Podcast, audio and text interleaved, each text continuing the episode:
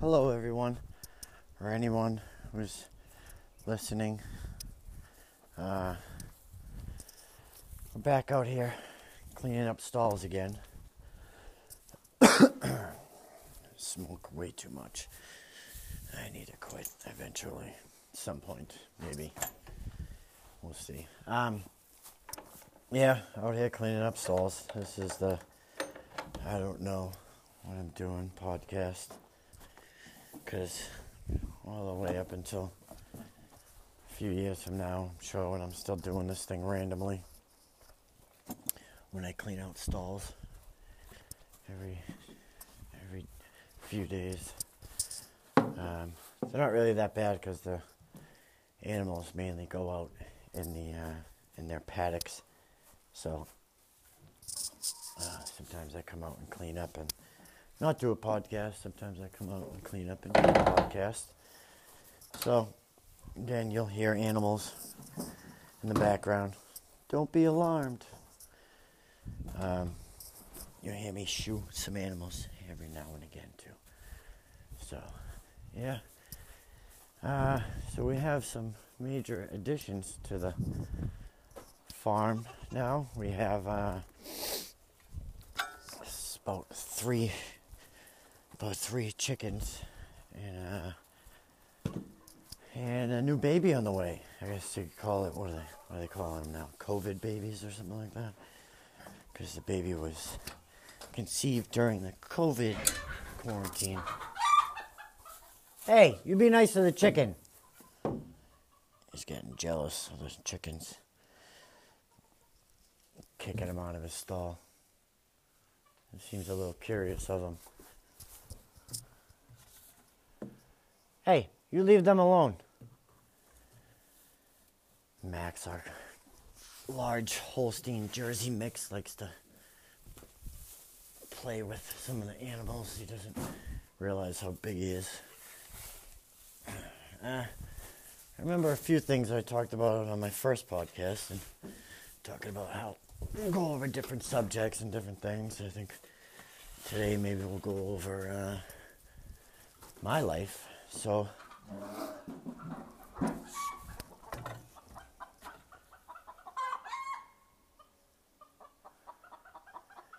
sorry, cow just won't leave the chickens alone. Good boy, Rusty. There's our horse coming over to adjust his behavior. Hey, leave those chickens alone. So, talk a little bit about my about my history and where I came from. Grew up in a suburban neighborhood just outside of Boston my whole life, and didn't really have much uh, by the way of rules. I mean, sometimes I guess I did have rules, and I think the majority of the time I did not have any rules.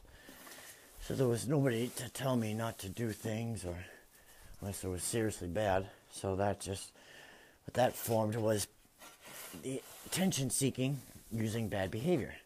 Because that's the only time when somebody would, I'm not necessarily talk to me, but that's the only time when people would kind of really notice me heavily, is when I did something bad. So that translated into constant bad behavior, because I got the attention that I craved. My mom had depression really bad, and I made it very difficult to uh, get her attention unless, again, bad behavior was done. So I uh, constantly getting in trouble, always had a bad attitude about everything, and always getting suspended from school and all types of stuff. Always bad things, always bad things, always doing bad things. I never really had a conscience for a long time.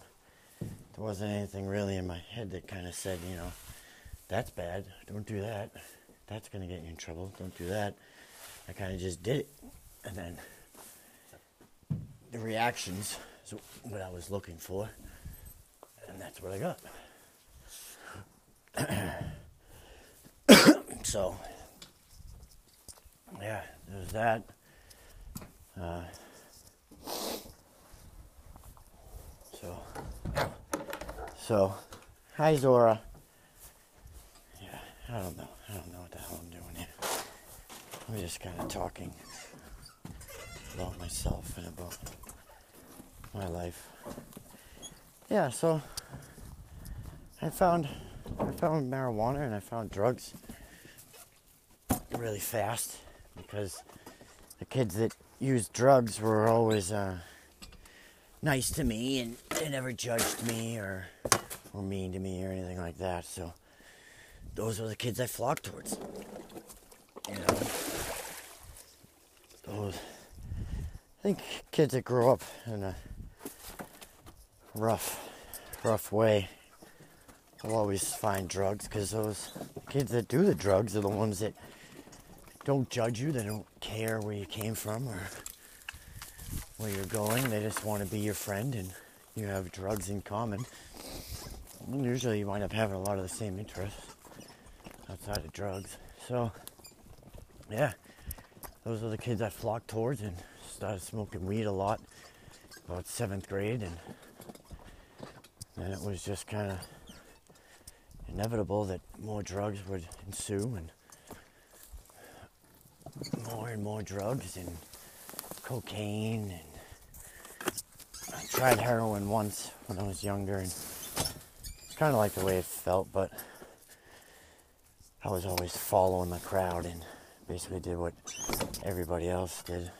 So I'm sure if everybody else was using a lot of heroin, I probably would have used a lot back then, but and cocaine was really the, the big thing in the early two thousands. Uh, I'm thirty-five now, born in nineteen eighty-four. Sorry, it's so loud, I'm pushing the, pulling the wheelbarrow. You gotta pick up the poop and pull it out to the back, far down the property as I can go, and dump it and come back and pick up more and go back and dump, and it's it's a very long process, to say the least. So once you go back, you gotta put, get the animals out, because they're always going in wondering what you're doing, what you're up to.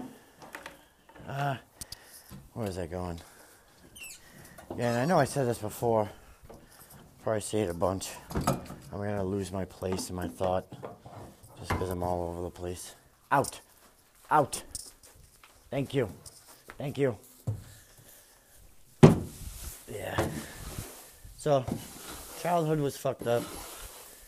Uh, which, like anything, usually leads to a fucked up adulthood. I, when I was in high school, I found this poster of like every drug known to man, and I decided I was just gonna go down and do every one.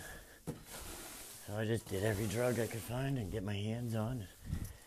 I've done everything for, except uh, peyote, absinthe, and meth. I'm sure, had they been around when I was using drugs heavily, I, uh, I'm sure I would have done them. I'm sure I definitely would have done them. So, yeah, I think I'm going to take a break for a second and fix these headphones, because they're flopping around. I feel like I'm going to want to pull them out of my freaking ear. Let's give this a pause for a sec. All right. All right, so we're back now. Uh, Ugh, it stinks like poop in this freaking barn. But it's a barn. Mm, barns are where animals poo. So when they need to be cleaned out, clean them out every day. But every so often they need a, you know, I'm out here like scooping up poop and stuff like that. But every so many weeks they need a nice deep full... full deep cleaning, and it seems to be the only time I can get time to myself and get a get a podcast going. So that's why I'm doing this. Uh, I don't know. I always kind of saw the podcast thing. I always heard it on the radio, iHeartRadio. So I was like, eh, I heard people do them. So we can give it a try. Doubt anybody will ever listen to me, but it's whatever. Maybe we'll have a surprise guest on in the future. My wife would more likely be the guest. Or I don't really know anybody famous, so not really know anybody. I don't know anybody famous, so when I mean surprise guest, it would probably just be my wife or an animal. Maybe an animal. You got want to talk to an animal. You can hear them talk. I don't know. I'm just being weird at this point. Uh, yeah, so childhood was fucked up. Lots of drugs. Lots of crime. Only crimes I ever committed was they're all malicious destruction of private property. Just me, always. Uh, just breaking stuff. Anything I can get my hands on, I broke. You know. But I was also smart, you know. I invented, I invented a lot of things. There was a lot of cool things I invented, you know, because I always liked to figure out how things worked. I wish somebody, you know, cherished that part of me or nurtured it and, you know, stimulated me more. Maybe I could have amounted to something. But then again, I wouldn't have the life I have now, so who knows? Maybe this was, this was where I was destined to be. This was the life I was destined to live. You know, wouldn't have my kids and my wife, my beautiful wife, and all these animals and rescuing and helping innocent people, and helping innocent animals find a new life and,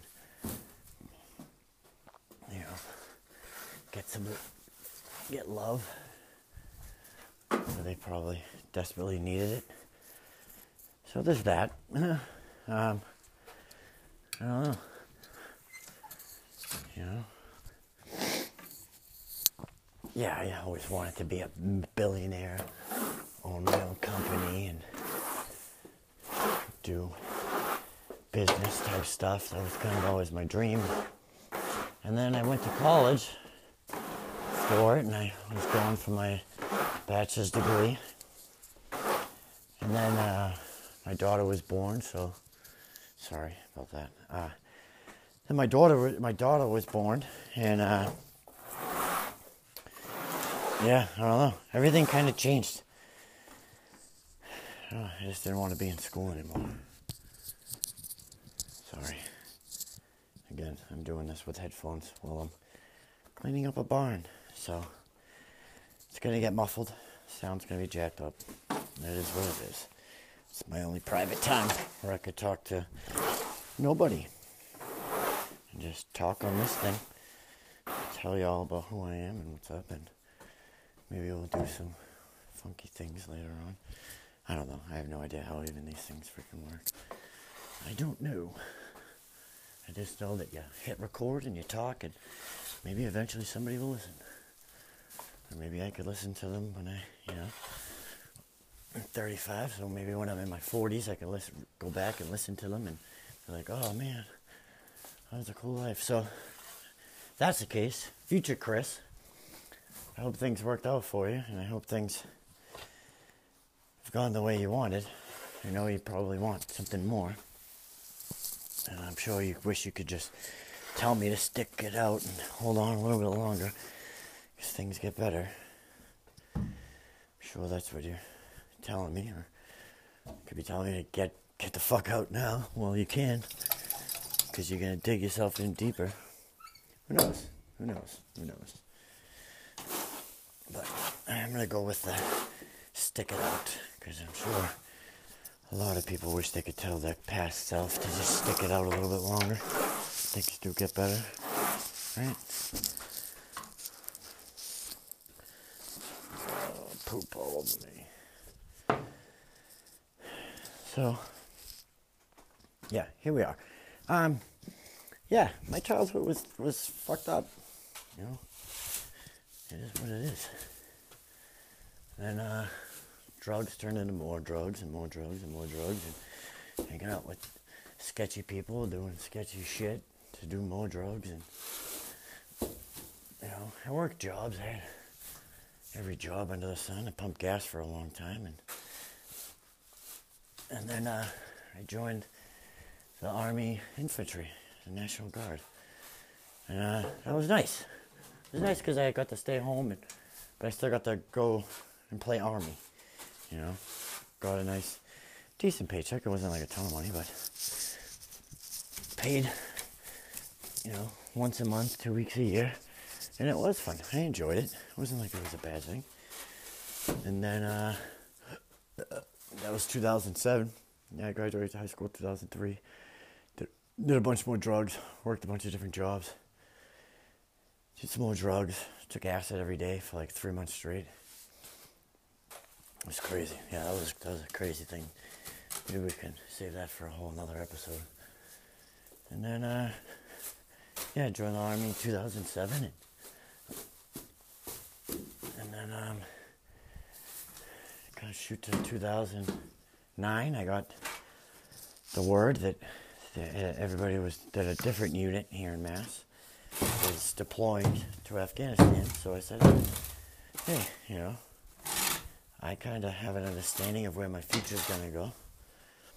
And I'm not going to have a good job that has good benefits and good pay and stuff like that. So I should probably do it. And that way I can get my veterans benefits and V A and healthcare for life. So I signed on the dotted line. I wanted to go. Totally eager. one hundred percent ready to go. And I uh, started training for about a year.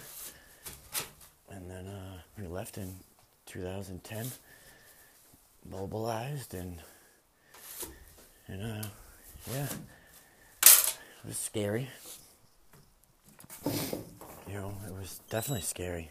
I wanted to cry that the day that we were waiting to get on the plane and I was gonna go overseas to a place I've never been, and rumors that guys died after being there for like two days and all that stuff, so of course you're scared as fuck. I'd be lying if I told you I wasn't scared, you know? Of course I was scared. Somebody that tells you they're not scared is a fucking bullshit liar.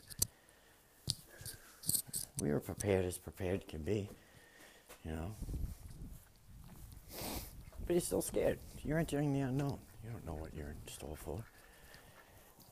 But, they, you know, that fear escapes you as soon as you realize that you got your guys there with you. Sorry, I'm grabbing the shavings out of the trailer.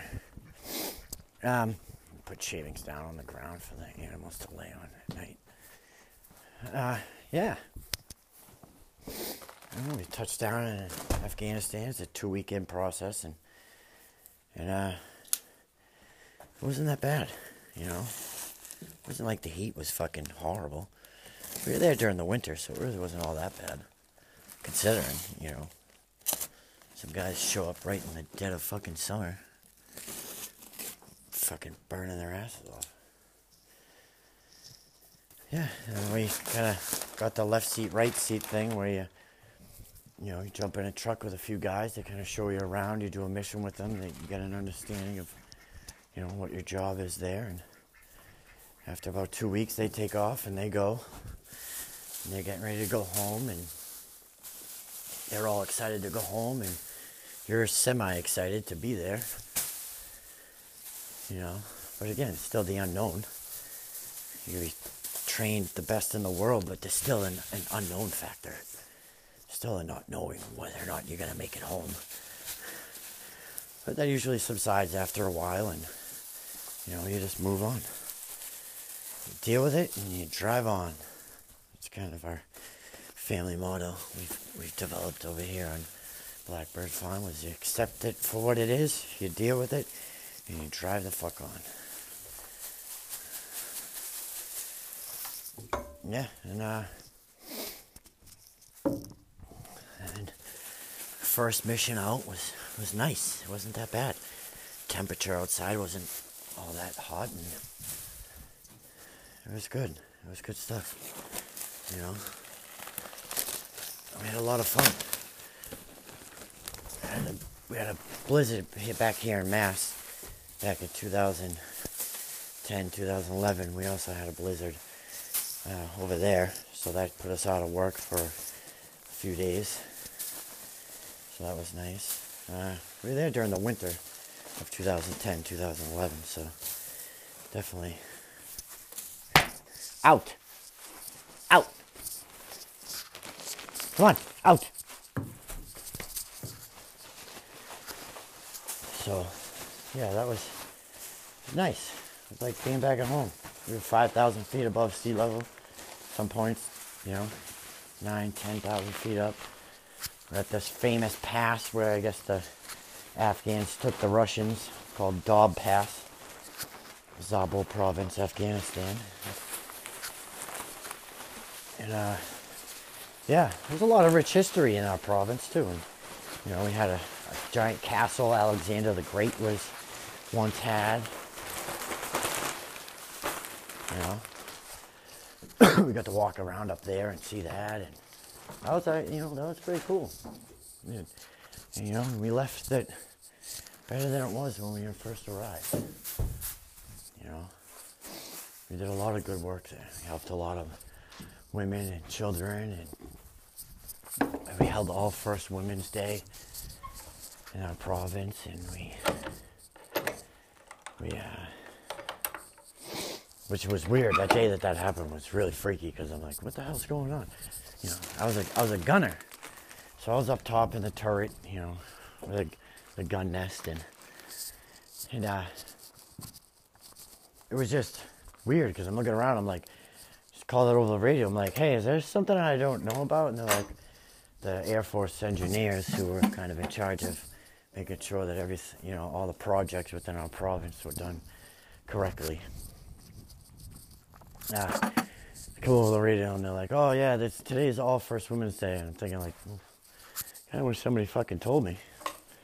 I'm not sitting there wondering, you know, am I about to die because fucking there's women everywhere? Which usually, you know, they're not about killing, they're not kind of about that. They're not really about killing their own women as much as they hate them or treat them with shit like shit. They're not, it's kind of not really their thing as far as I can remember. Yeah, and uh, so, you know, we played video games a lot, but we didn't go on missions every single day. You know, I have over three hundred combat missions under my belt, but, you know, the funny thing with overseas is that every time you go in and out the wire, that's, cons- you know, in and in, on and off your base, it's considered a mission. And one time, I like I went seven times in one day once. You know, we had to keep escorting people on for meetings and going back and going out and picking them up in the city and bringing them back. And, you know, we had to pick up a U S ambassador to Afghanistan so he could see what we were doing, and a whole bunch of different things. But it was, you know, it wasn't that bad. I didn't, we didn't lose any guys to, to any firefights and stuff like that. I was always a day late and a dollar short for a lot of the, that stuff. And very fortunate. A lot of guys come back a lot more scarred than I was.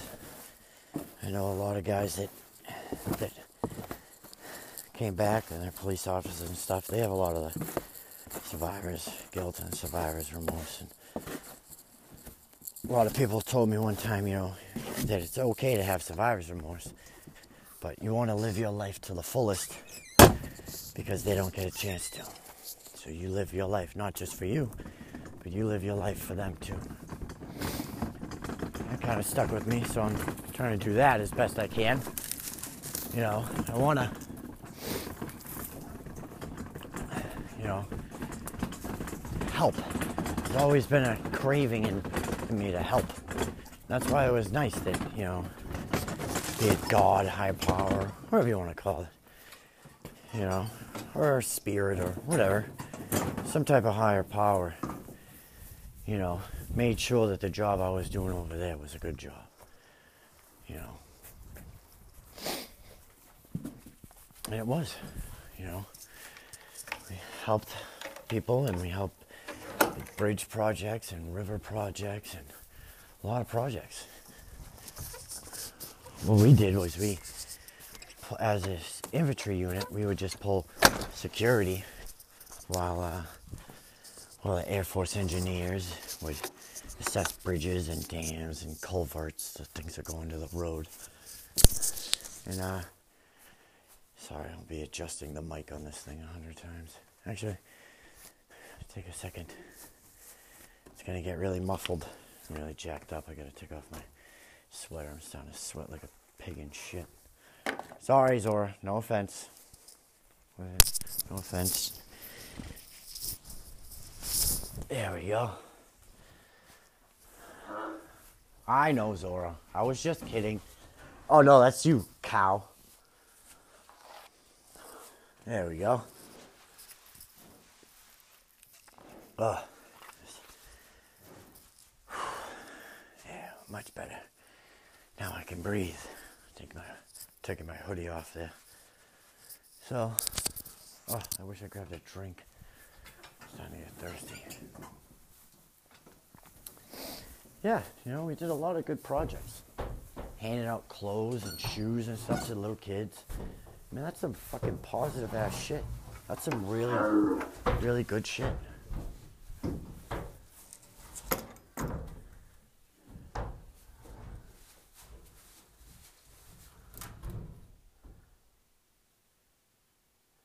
Sorry, the cow's going bananas over here. Hey! What are you doing? Why are you attacking my wall? He's getting frisky or something. I feel like maybe he wasn't castrated. Yeah. I think a suspicion he might not have been castrated. But he possibly could have. I don't know. He's, we got him from a friend of ours. She needed a place, a home for him to go, so we took him over.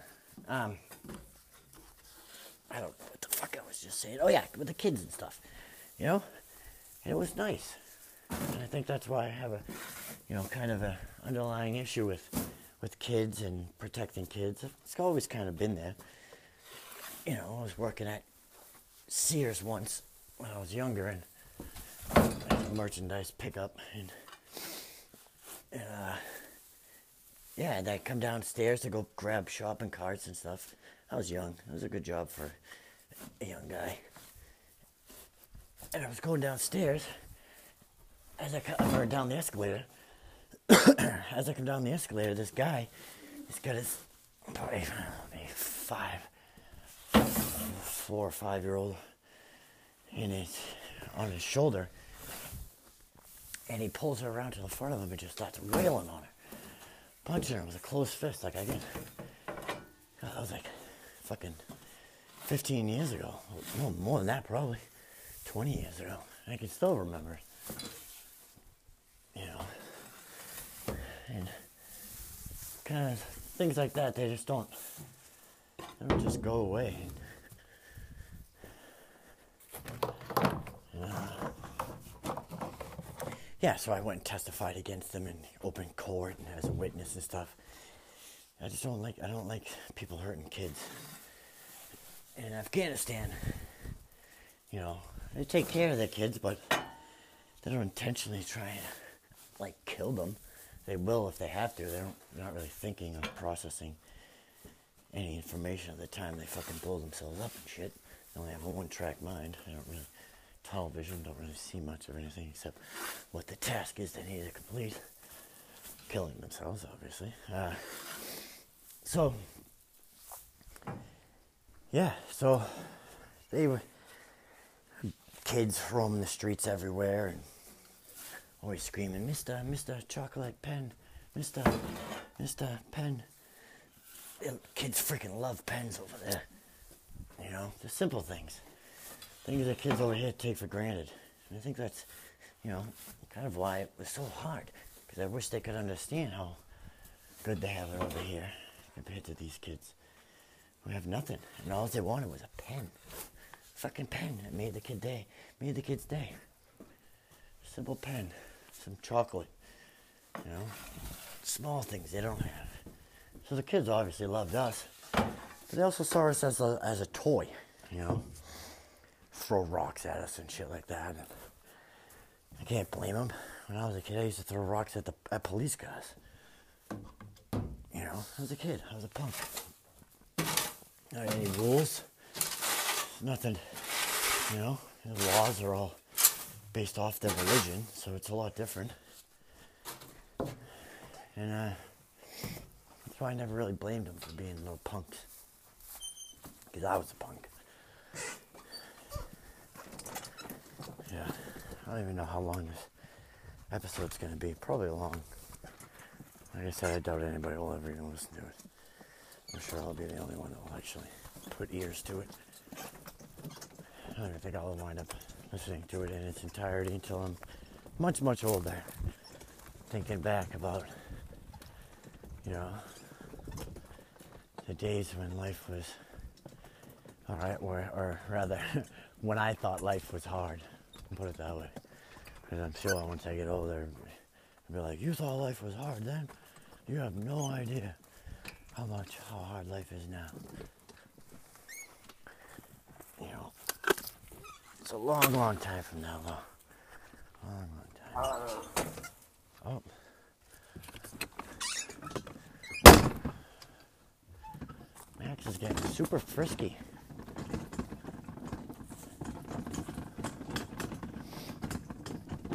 Yeah, uh...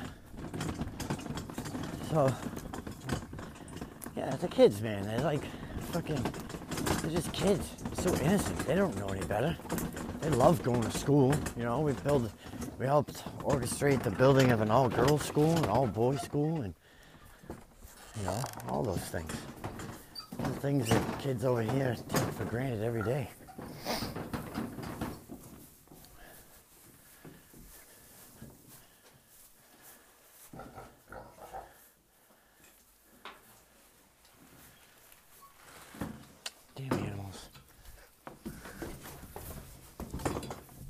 Come on, out, out.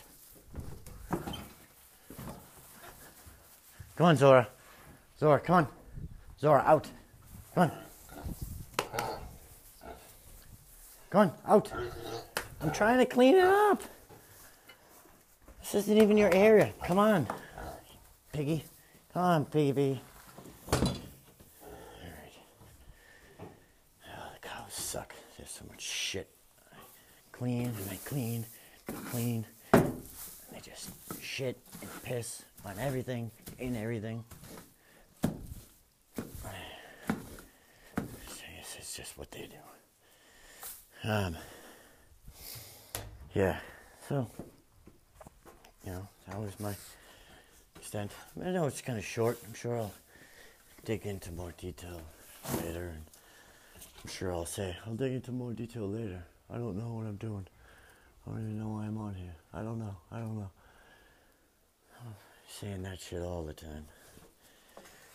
I probably will dig further into them with other later episodes. I'm sure I won't. Or I'll forget. And it won't really matter because I'm just all over the fucking place. That's what I should call this podcast. I'm fucking all over the place. That's what it should be called. I'm fucking all over the place. We're only about twenty-five minutes in. So I don't even think anybody would even listen to this fucking more than two minutes in. They'd be like, oh, this, this is fucking stupid. This guy's fucking dumb. This is lame. But it's fine. It's whatever. No fucks given on my part. I'm just fucking talking. Yeah. Well, when I came home from Afghanistan, you know, we were told that it can take up to seven years before you readjust to normal, normal life. And I was like, ah, I think I'll be fine. And then you come home and you're like, oh shit, it's a fucking shock. Everything is a shock. You're like, oh, I'm not getting up at fucking two thirty in the morning anymore. I can actually get a good night's sleep. And you get your first good night's sleep, and or at least what you think is a good night's sleep, is probably only an extra hour to what you're fucking normally used to. And you get up and you, you go outside and you're like, well, what am I supposed to do now? And everybody's telling you, oh, you gotta get a job, you gotta get a Paul, man, you gotta do this, you gotta do that. I got a job, and I was like, I can do this. I got a job, I was a security guard, and I got an apartment, and things were going good.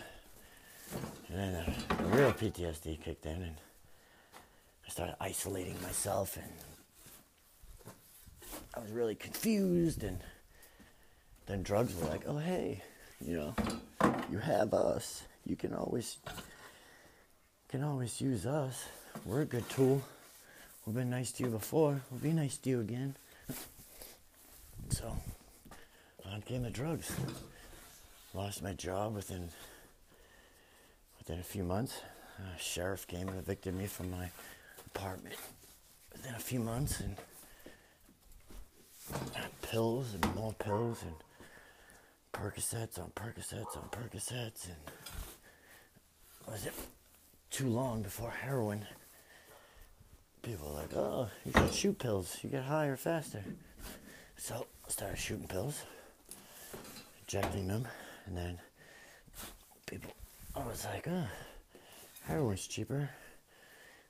Always say, I'll never use heroin. Well, that went away real fast, and heroin came on,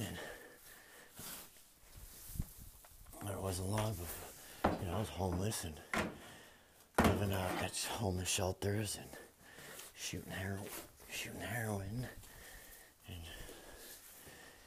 then I got kicked out of a homeless shelter for having a syringe, and then I found another one that didn't search you, that was specifically for veterans, and, you know, I actually wanted to get my shit straight. I'm sure it would have been a good place to live, but like I said, I was all I was on drugs, and drugs were the main concern. It's not long before you find other people in there that also do drugs, and you do get some more drugs, and you share drugs, and you share needles, and that's how I got hepatitis, and luckily, thank God, I'm cured from that. To, V A has all the medicine to cure you of that, so lucky in that respect. Yeah. And then uh, I remember one day walking downtown Boston. That's where I'm from, Massachusetts. If you can't already tell, or if I haven't already said it. And uh, I was walking downtown. Yeah. I'm just sick. I'm tired. I like I can't do this shit anymore. I can't keep fucking day in, day out. So then um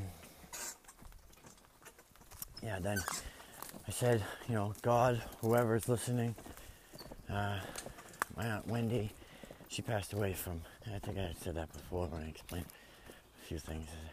She passed away from uh, brain cancer that she got from AIDS when she was only twenty-six back in ninety-five. I feel like she's like my guardian angel or something. So I said, you know, whoever's listening, I can't do this anymore. I need help. I can't do it. You know, just don't put me in jail. You know, I was like, put me in the hospital or something. And about two weeks later, I went up in the hospital with uh, meningitis, meningococcal, meningococcal, meningitis, and yeast in my blood, and suffered two strokes, and yeah, it was bad. I don't even remember going in. Like I call it the Fateful Friday. I don't even remember going in. And then, uh, yeah, they were they were like, oh, it's to be three years before you need open heart surgery to get your valve replaced in your heart. Oh, hit the wall. Oops. Bring those yeah, wheelbarrow back.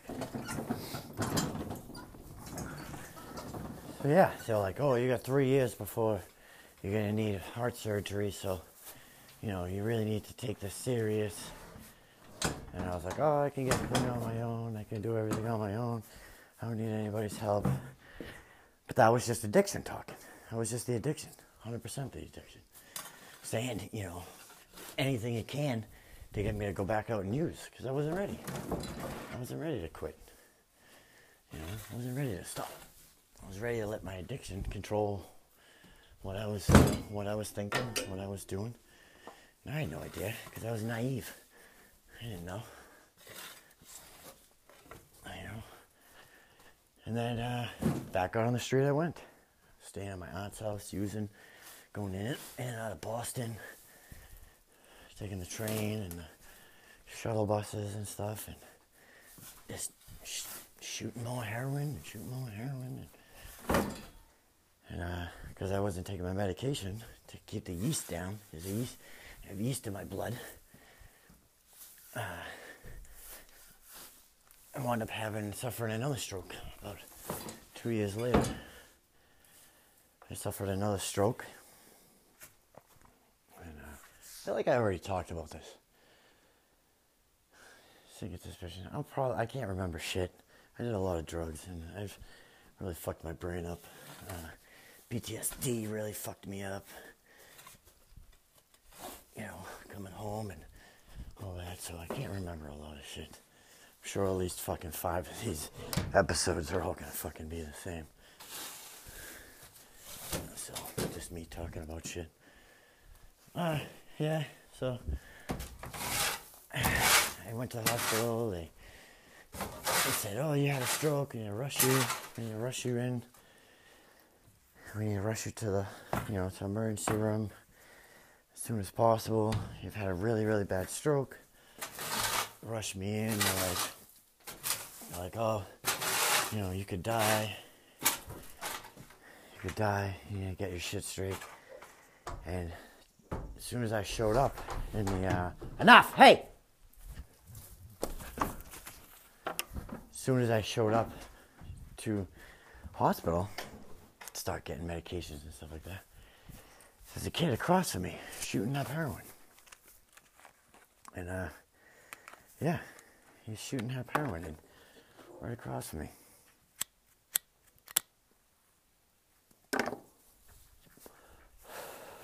Sorry, I had to light a cigarette there. Uh, yeah.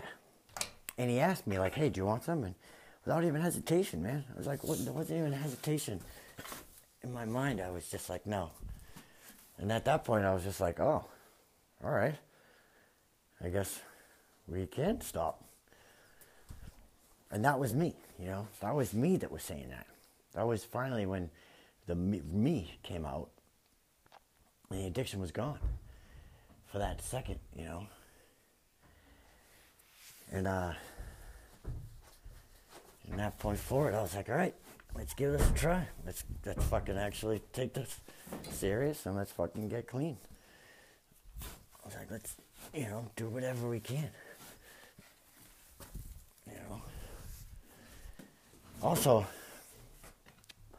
forgot to mention that when I said I could get clean on my own back in two thousand thirteen, I uh I was like, oh, I can get clean on my own. Thank you, God, for doing that for me. And I think her, whoever. And I was like, hey. And they were like, whoever it is, God or whoever. We'll just call it God for now. It's just easier. We'll call it, you know what? We'll call it my aunt. My aunt was like, you know, my Aunt Wendy who passed away. No, you know what? We'll call it God because it's a lot easier for you guys to understand if I just say God. You'd be like, oh, what aunt? So, yeah, what is this magical aunt that does these magical things for you? And then I have to explain it again, and it's just easier this way. So, I think God was like, uh, he was like, oh, you said you could get clean on your own. I gave you a chance, and you failed. And look at, now you're back at square one again, begging for my help. So, I'm gonna, uh, I'm gonna give you my help, if you want it. I'm gonna get help get you clean. I'm gonna set you up on the right path for success. But, there's always a but. What if that weren't with God or higher power, there's always a but. There's always something else that, you know, that they got to add in there. So he was like, but, you suffered a stroke. You were blind for a day. About twenty-four hours was blind. Couldn't see shit. Uh, he's like, but, I'm going to put a little black dot in the center of your vision. And it's there. Nobody else can see it. Nobody else knows it exists. And that's what he's saying. He's like, I'm going to put this here so that you can always have a reminder every day to believe in me and to trust in me because I know the way, and you don't. You can't do things on your own. You do need, you do need me. And if you use again, I'm going to make sure things are a lot worse. So now I have this little black dot in my eye. I see every day. Doesn't affect me. Driving doesn't affect me. Walking doesn't affect me in any way, except I see it every day. Every day I wake up. Every day I go to sleep. twenty-four seven, three sixty-five. It's always there. And, uh, you know, it's not a thorn in my side. It doesn't hurt me. It doesn't do anything. Nobody else can see it except for me. Like I said, it doesn't affect anything. I can still do normal things. I can still work. I can still drive. It's just there. It's a constant daily reminder. It will never go away. It's just God's way of saying, like, or my aunt, whatever. His way of saying, you know, get your shit straight. You know, I've been given a lot of opportunities. A lot of opportunities. I had a lot of things gone right for me, you know, my whole life. Ever since my aunt passed away, things have always just kind of fell into place. Things kind of always just worked out, you know. That's why I think she's definitely looking over, looking over me. Because they just, things just fall into place all the time. Things just always work out. It's very strange, I know. You know, as long as I keep the faith and I trust and I just do dig in, day out, just keep going, pushing along, doing what I think is right and not what my addiction thinks is right, you know, then I'm great. I'm giving good things. I try to put a lot of good out too, you know. I don't talk about the good things I do because there's no need to. I don't talk about going and bringing eggs to, to people's house, to a woman's house under the COVID thing, dropping them off at her doorstep so that she has something to eat, and going and buying her masks and doing all these things because there's no need to. I don't post that in a, in a public setting. I'm sure saying it now doesn't mean make two, two shits of a difference, but I just don't, because there's, I don't go, there's no need to gloat about doing good things. Good deeds. That's that's why they're good deeds. You know? And, uh, you know. So, so yeah, I had, the, I had that, and then, uh, what's it called? Yeah, so I got that every day. I have to see and witness. It's not a big deal. It's whatever. Just kind of helps me, you know. Like, for instance, like I was doing the climbing for a concert industry. I've done, built every, just about every uh, concert at Fenway Park in the last forty years. I did that crashed ice thing where they ice skate down at Fenway Park. I built that whole thing. Obviously not by myself, with help, but I did build it. And uh, yeah, so I was doing that, and I was rescuing cats from trees because I had, I felt comfortable in a harness and rigging and hanging from heights and stuff. So I started rescuing cats because my neighbor's cat was stuck in a tree in out back of our apartment. So I got the cat down, posted on Facebook, and was like, hey, my Middleboro, Help in Middleboro, which is like the Middleboro Town Facebook page. And uh, and I was like, hey, whose cat is this? And next thing I know, I started getting a lot of calls for cats stuck in trees. So I was like, all right, I'll do it free charge. I'm not going to charge anybody to rescue the cat. You know, I didn't have health insurance and shit like that. I just used the V A. So that went on for a long time, and then I built a Facebook page to try and help get the word out about my ability to help people. And then uh, it wasn't long before I would I became cocky, you know, people giving me money. I was looking forward to getting the money from people. I thought of it as a side hustle because I didn't ask for any money, but people would give me money anyways. And um, my my mindset changed on it, and I went from doing it because it was the right thing to do to doing it because I wanted money. And that's when God, or whoever, my aunt or whoever, was like, uh, I'm gonna, you're getting a little cocky there, and you're going too fast, and you're becoming too comfortable, so I'm gonna slow you down. And I did this one cat rescue in Quincy, Mass, where I should have had my equipment on, and I didn't, and I just ran straight up the tree, and it's only about twelve feet, and fell, and broke my broke my collarbone. And then, uh, yeah, I stopped rescuing cats. I passed it off to this other guy who was a thousand times better than me and who actually does it. He charges about sixty bucks.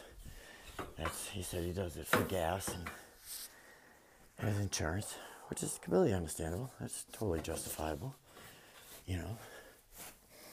So, yeah, I backed off from it because I wasn't, I stopped doing it for the right reasons.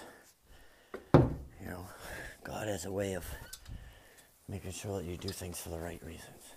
And I wasn't doing it for the right reason anymore. So he took me away from it.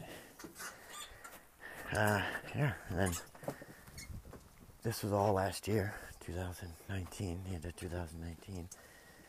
It's uh, right after my birthday, actually. Uh, November twentieth, I think it was. Right before, yeah, right before my birthday. Uh, yeah, so that slowed me down and stopped me, and then I also uh, was out of work for the whole winter because I couldn't work. Then I finally was able to get back to work, doing some stuff here and there, and my shoulder was better, and then uh, COVID happened. So I had to, the content industry stopped dead in its tracks. And I said, all right, well, I need to find a fucking other job. I need to find something to make an income. I don't, you know, I do have my disability payments from the V A uh, for the P T S D and stuff, but, you know, I still need more money. I have a farm, and a family, and a house, and a lot of money that gets spent. So I need more money coming in. I don't want to be house poor.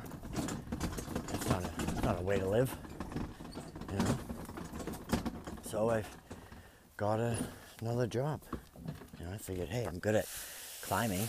I'm good at doing this. Let's find something that has some benefits, some health benefits. And that's when I found the towers, you know, cell towers and stuff. Because that was, you know, a good fit. Felt like that was a good fit for me. Because I knew how to climb, and, and I enjoy it. I enjoy being up in the air. It doesn't bother me.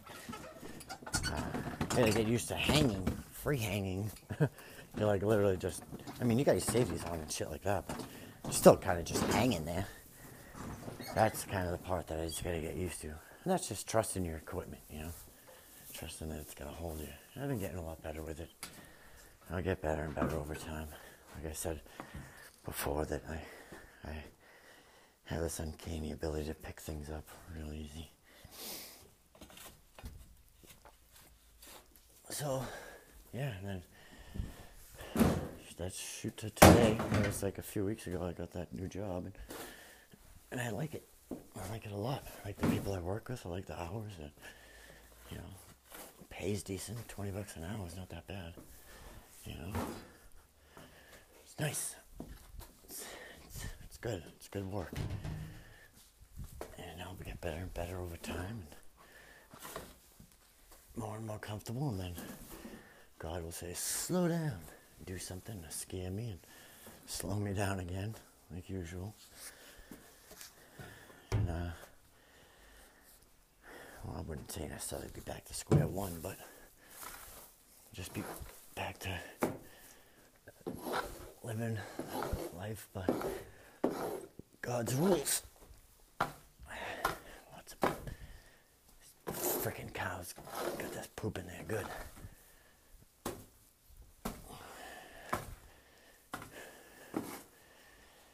Yeah, you know, a lot of things. I feel like I'm always a, I'm a pessimist. I know, not a pessimist. I'm an optimist. You know, so I always feel like this. You know, life could be worse, and things could definitely be worse. I know there's a lot of people right now that work the concert industry that aren't that aren't able to put food on the table for their for their kids and. They're allowed to feed their families because they don't have enough money. They don't have a job anymore because the concerts are done for at least a year. And Sarah and I are very lucky. You know, very, very lucky that we have our pensions to back us. And that money will never go away. So that's what's keeping the, that's what was keeping the bills paid and the lights on and all that. So we're very, very fortunate in that respect. And you know, yeah, things happen for a reason. I left for Afghanistan. I did, you know, some good. I left it better than when I first arrived, and I was able to get my disability payments in order to cover us, you know, cover for my, for my family. And oh, Jesus, it stinks in here. Ugh.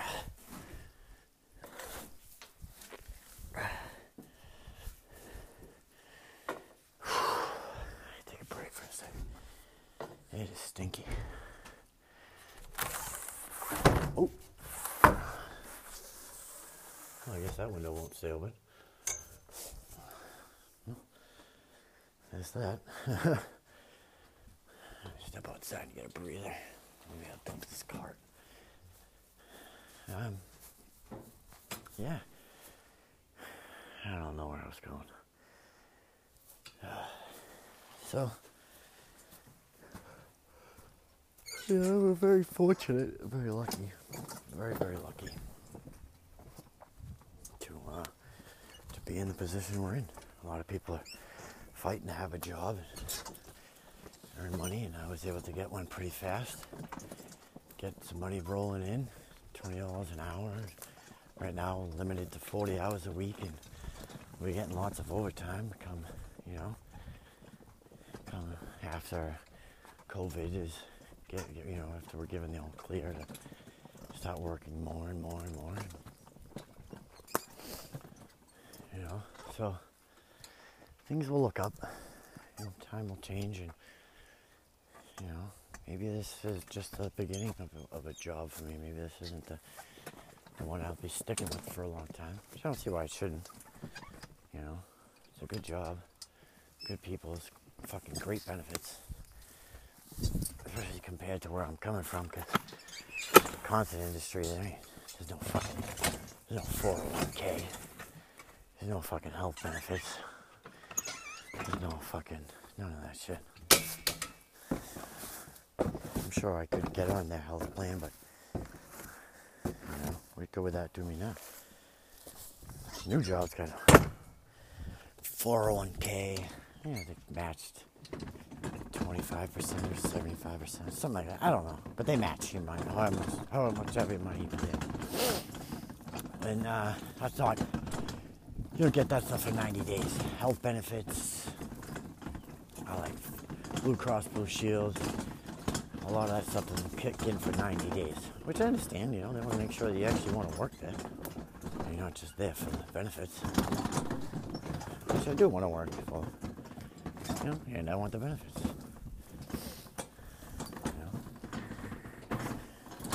They're a good company. They train well. They, you know, it's a lot of fun. It's like being back in the military, you know. Three to five man teams. We go. We load. We got the trucks ready in the morning, and we load up, and then we go. Get the job done, and then come home. Very, very similar to my time in Afghanistan.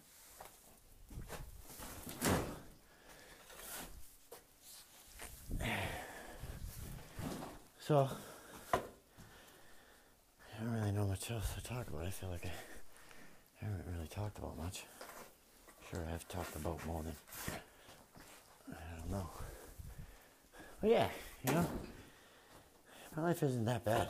You know, we have it very easy here. We're very, very lucky and very, very fortunate. I think a lot of that has to do with my aunt who passed away. I think it definitely does. I think she's looking out for me and she's protecting me and keeping me safe, you know.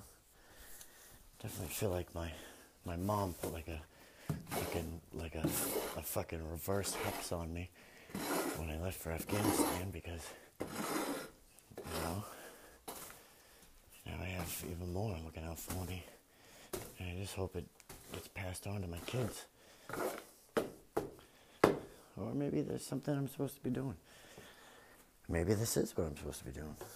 Helping animals, helping people. You know. It's always felt like a calling to me to help, to help people. You know, I always felt the need to. And I always felt the need to never gloat about it. You know? You do things because you do the right thing because it's the right thing to do. You don't need to tell anybody. You don't need to say, oh, look what I did. Oh, you know, post on social media like, oh, I helped this lady cross the road. She's so old. Look, I took a selfie with her and I, you know, shit like that. You don't have to do that. Just do it to do it.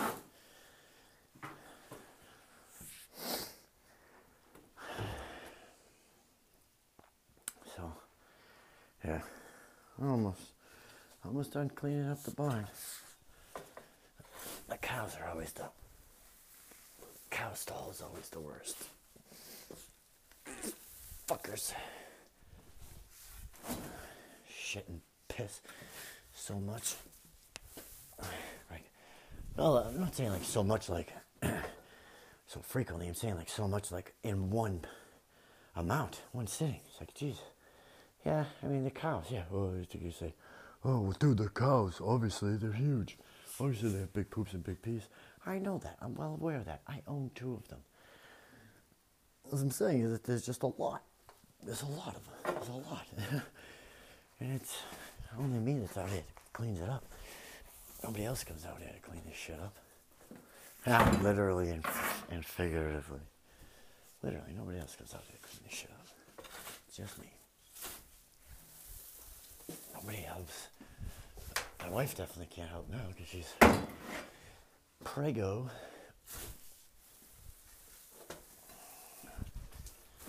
You know. Oh, that's a big. See if I can't get this one shot. Oh, yeah. Fucking beast mode. That was a. So there's straw on the ground. But obviously, I go in and I clean up, pick up, you know, scoop up the poo and the pee and stuff. But like days like today, they've been here all inside all day, and they've just pooped all over the place and peed all over the place, and it's gotten into the straw. So the straw gets heavy, and very, very fucking heavy, and hard to pick up. Uh, So, and then, it's like, I swear they fucking, they'll, they'll come in here, especially the horse, Rusty. Like, he came in here the other, the other day, looked right at me, and fucking stood in the middle of the fucking stall, and just pissed. It's like, dude, you have an entire huge, two huge paddocks. Why do you gotta pee inside here? Why do you gotta pee over here? Why can't you pee outside? You're making my life more difficult to fucking clean this stuff up. They don't care. They're just being animals. But still. Come on, right? It's like he looked at me and he's like he, it's like he fucking knew. He was like, yep, I'm gonna do this right here. Because I know you have to pick it up. Yeah, I'm talking about you, Rusty. He's over there staring at me. Like he knows I'm talking about him. Huh?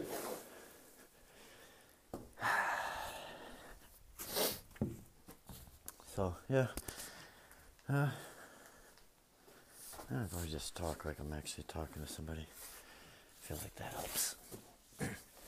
So, you know, How was your day today? My day was good. You know, we got, got to do some more climbing today, and got to, you know, learn some more stuff. When I say things that, like, get easy for me, like, I'm not even kidding, man.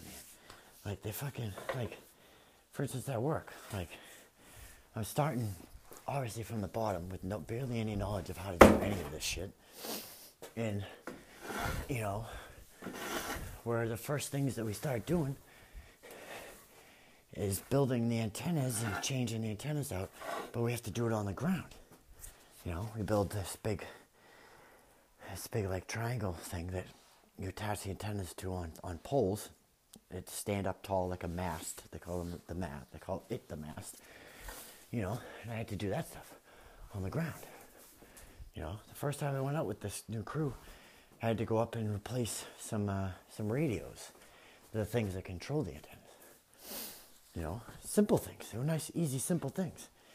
And I'm doing nice, easy, simple things that would be very hard to do in the air on the ground at first. As my as like the first shit I do. And it's nice because I'm learning on the ground where I feel comfortable before I get up in the air and have to do this shit. So it's like, it's fucking really, really nice. I'm very, very fortunate. These are some of the first things that I'm doing. And I don't know if this is kind of like the same shit we'll do all the time. Uh, fuck if I know. I'm, always, I'm just new to this job. So, but it's, you know, it's nice. It's nice that the first things I learn are things that I would be potentially doing in the air, but I get to do them on the ground first, so I can better understand it. And I'm starting in the fucking spring, you know, when I can get a better feel for what my work is, instead of doing it in the fucking dead of winter with fucking five gloves on, freezing my ass off, trying to figure out how to do shit. You know, this way I get a better grasp of what I'm doing in the summer, and then come winter I'll feel more confident using having fifteen fucking gloves on, sixty fucking layers, two hundred feet in the air, trying not to freeze my ass off.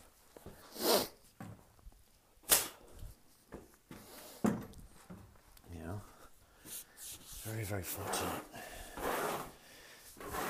And, you know, I don't know. I don't know much else to say. But yeah, I like my job. I like my farm. I like my life. You know, there's some times when I don't like my life, but who the fuck, you know, you tell me every day, day in and day out, you like your life. There's something else going on there, you know. Sure, you do like your life, yes. There's definitely times where you don't. Uh, you know, I definitely like my life a lot more if I had some fucking more money. I feel like that's what every fucking poor person says. Uh, wish I was rich. And rich people are like, you don't want to be rich. You don't want to have that constant worry that you're gonna somebody's gonna take your money. Like, bitch, how fuck, fuck you. Of course I want to fucking be rich. Of course I want fucking money. I don't have to fucking worry about shit that fucking I have to worry about. You know. Uh.